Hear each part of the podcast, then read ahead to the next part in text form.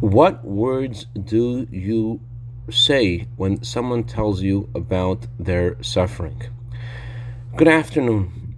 Today is the birthday of the Rebbe Maharash, the fourth Rebbe of Chabad, and I wanted to share with you a story and insight that has earth shaking meaning for each of us.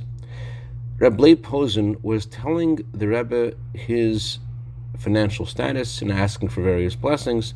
then he mentioned how a friend of his, Reb Shmuel Brin, was suffering. And he remarked, God certainly knows what he's doing, but it, it is certainly something to feel bad about.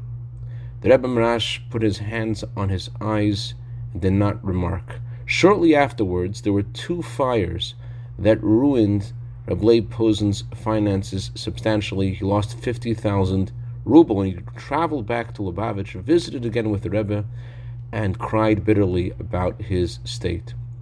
The Rebbe said, when you make a ruling about someone else, that ruling is also applied to yourself. If you say because of what someone did or said, they deserve a blessing, you're asking for that blessing yourself. When you say that the opposite, the opposite, so when someone has pain, you have to feel their pain and pray for them and never say, God just knows what he's doing. Apparently, the Rebbe Maharash said, your eye and the other are two separate things.